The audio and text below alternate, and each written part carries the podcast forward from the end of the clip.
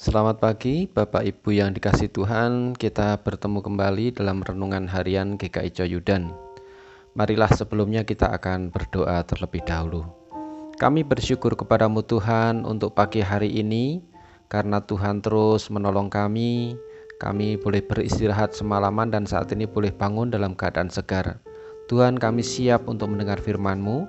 Karena itu mohon pertolongan roh kudus agar kami boleh memahami firman-Mu dengan baik dapat melakukan firman itu Tuhan dalam kehidupan sehari-hari dan iman kami terus bertumbuh kepada Yesus Kristus sehingga hidup kami semakin sempurna seperti yang Tuhan kehendaki. Terima kasih ya Tuhan di dalam Yesus kami berdoa. Amin. Saudara dikasih Tuhan, bacaan teks Alkitab pada pagi hari ini diambil dari Yohanes 21 ayat 1 sampai 7. Saya akan bacakan Yohanes 21 ayat 1 sampai 7 demikian.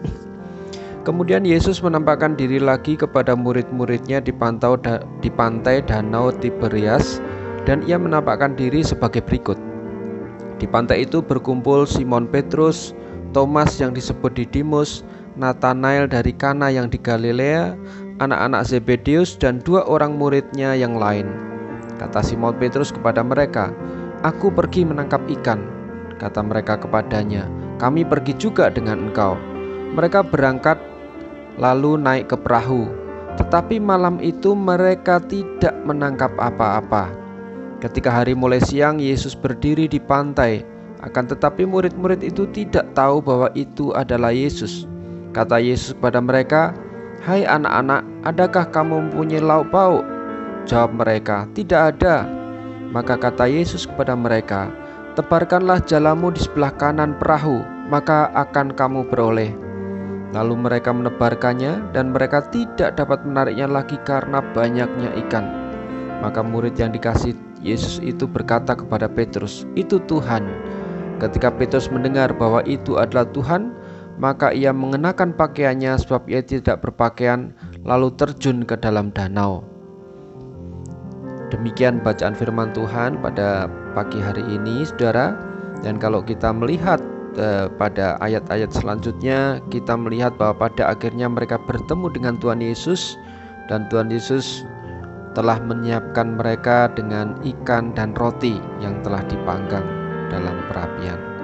Saudara, setelah Tuhan Yesus tidak lagi bersama para murid, yaitu Tuhan Yesus waktu mati di atas kayu salib, kemudian bangkit dan kemudian menampakkan diri kepada para murid, itu aktivitas para murid juga berubah mereka sudah melihat Tuhan Yesus bangkit dan menampakkan diri, tetapi suasana hati dan kehidupan mereka sudah berbeda dengan sebelumnya. Karena kalau kita melihat bahwa sebelumnya para murid itu setiap hari bersama dengan Tuhan Yesus. Mereka berkeliling ke desa-desa dan ke kota-kota di daerah Galilea dan di daerah lainnya. Pada hari Minggu atau di Sabat mereka beribadah dan kemudian setelah itu melanjutkan pelayanannya dengan menyembuhkan banyak orang dengan mengajar dan sebagainya. Namun sekarang kondisinya sangat berbeda. Sekarang mereka memilih berdiam diri. Nah, dalam bacaan Alkitab pada pagi hari ini dari Yohanes 21 nanti Bapak Ibu bisa baca lebih lengkap satu perikop ayat 1 sampai 14 dan dilanjutkan kembali peneguhan mereka untuk menggembalakan domba-domba Allah, maka kita melihat bahwa mereka kembali ke danau Tiberias ini.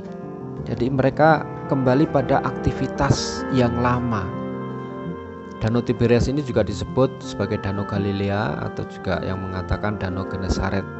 Di tempat inilah sebenarnya Tuhan Yesus memanggil mereka pada awal-awalnya untuk meminta mereka untuk menjadi penjala manusia dan selama tiga setengah tahun mereka diajar dan dilatih Tuhan Yesus untuk melayani.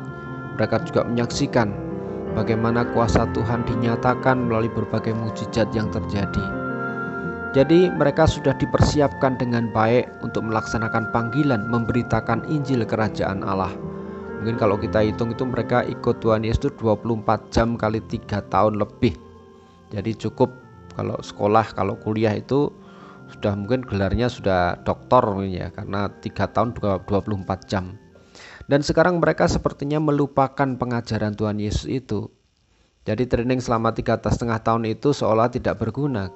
Karena pada akhirnya mereka kembali ke pantai itu dan dalam suasana nganggur tanda petik seperti itu maka Simon Petrus berinisiatif untuk kembali menekuni keahlian lamanya yaitu menjala ikan.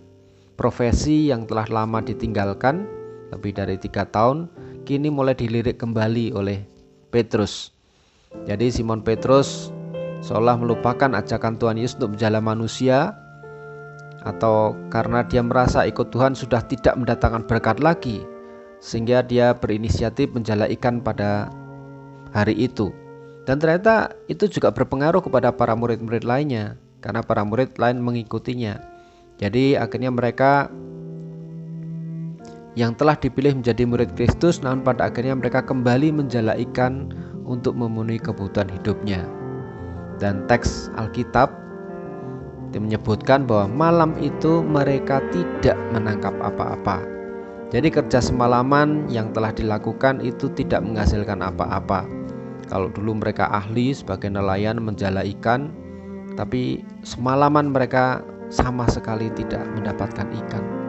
Hingga siang menjelang, Tuhan Yesus mendatangi mereka di tepi pantai dan mereka diminta untuk menebarkan jala di sebelah kanan perahu dan akhirnya mereka mendapat ikan berlimpah. Dan bukan hanya itu, ternyata Tuhan Yesus sebenarnya juga sudah menyiapkan ikan dan roti bakar waktu mereka tiba di pantai. Saudara peristiwa ini sebenarnya mengingatkan saya secara pribadi waktu dipanggil Tuhan untuk melayani sepenuh waktu.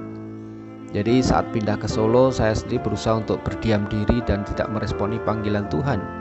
Karena waktu di Jakarta saya sudah full melayani dan kemudian saya pindah ke Solo dan saya memilih menjadi anggota jemaat biasa jadi memulai dengan bisnis sendiri saya waktu berdoa ya Tuhan saya ingin kembali bekerja meraih sukses seperti yang saya lakukan selama di Jakarta namun seperti yang dialami Petrus dan teman-temannya yang semalam tidak mendapatkan apa-apa saya juga mendapatkan pengalaman yang hampir serupa.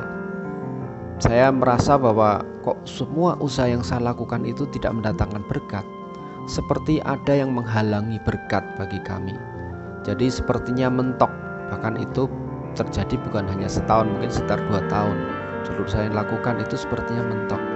Padahal kalau dulu bekerja banyak menghasilkan uang sekarang kok tidak gitu hingga akhirnya saya menyadari dan berserah kepada Tuhan dan saya mulai untuk meresponi panggilan Tuhan membuka diri dan bersedia untuk melayani Tuhan dengan sepenuh waktu.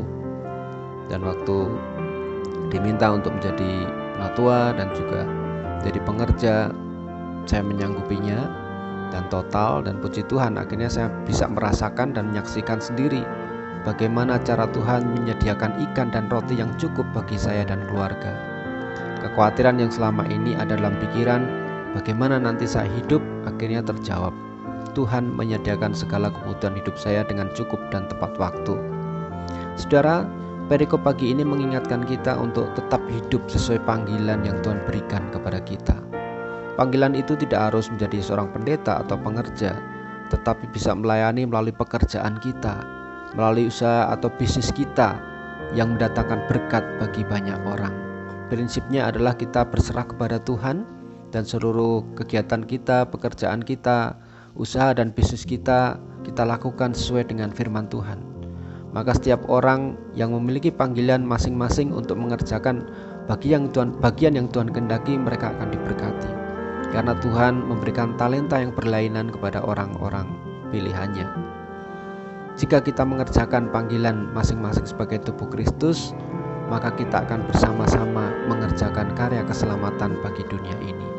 Oleh karena itu, saudara, marilah kita memenuhi panggilan Tuhan dengan sukacita. Kita kerjakan pelayanan dengan apa yang kita mampu dan kita bisa, karena kita yakin Tuhan berikan kemampuan dan talenta kepada kita masing-masing. Kiranya Roh Kudus menolong kita. Amin. Mari kita berdoa. Kami bersyukur untuk pagi hari ini Tuhan melalui Yohanes kami diingatkan untuk tetap pada panggilan Tuhan melayani Engkau dengan sepenuh hati, tidak lari dari panggilan Tuhan, seperti Petrus yang kembali menjala ikan, padahal dia harusnya menjala manusia. dan dia tidak mendapatkan apa-apa karena sebenarnya Tuhan sudah mencukupkan segala berkat menyediakan roti dan juga ikan Tuhan. Oleh karena itu dalam kehidupan ini biarlah kami berserah kepada Tuhan karena Tuhan yang akan mencukupi segala kebutuhan kami. Biarlah kami tidak lari dari panggilan, apa pun yang Allah kendaki kami kerjakan, biarlah kami mengerjakannya dengan baik. Baik sebagai karyawan, sebagai pengusaha, yang juga engkau panggil untuk melayani baik sebagai aktivitas di komisi, pelayanan musik, penatua, dan sebagainya Tuhan biarlah kami melakukannya dengan sepenuh hati karena kami percaya bahwa Tuhan selalu akan menyertai kami. Terima kasih, biarlah hari ini Tuhan kami menyerahkan kelihatan kuasamu, kami melalui hari ini dengan baik, karena Tuhan selalu menolong kami. Biarlah roh kudus yang memimpin hidup kami senantiasa. Terima kasih Tuhan, di dalam Yesus kami berdoa. Amin. Selamat pagi, Tuhan berkati.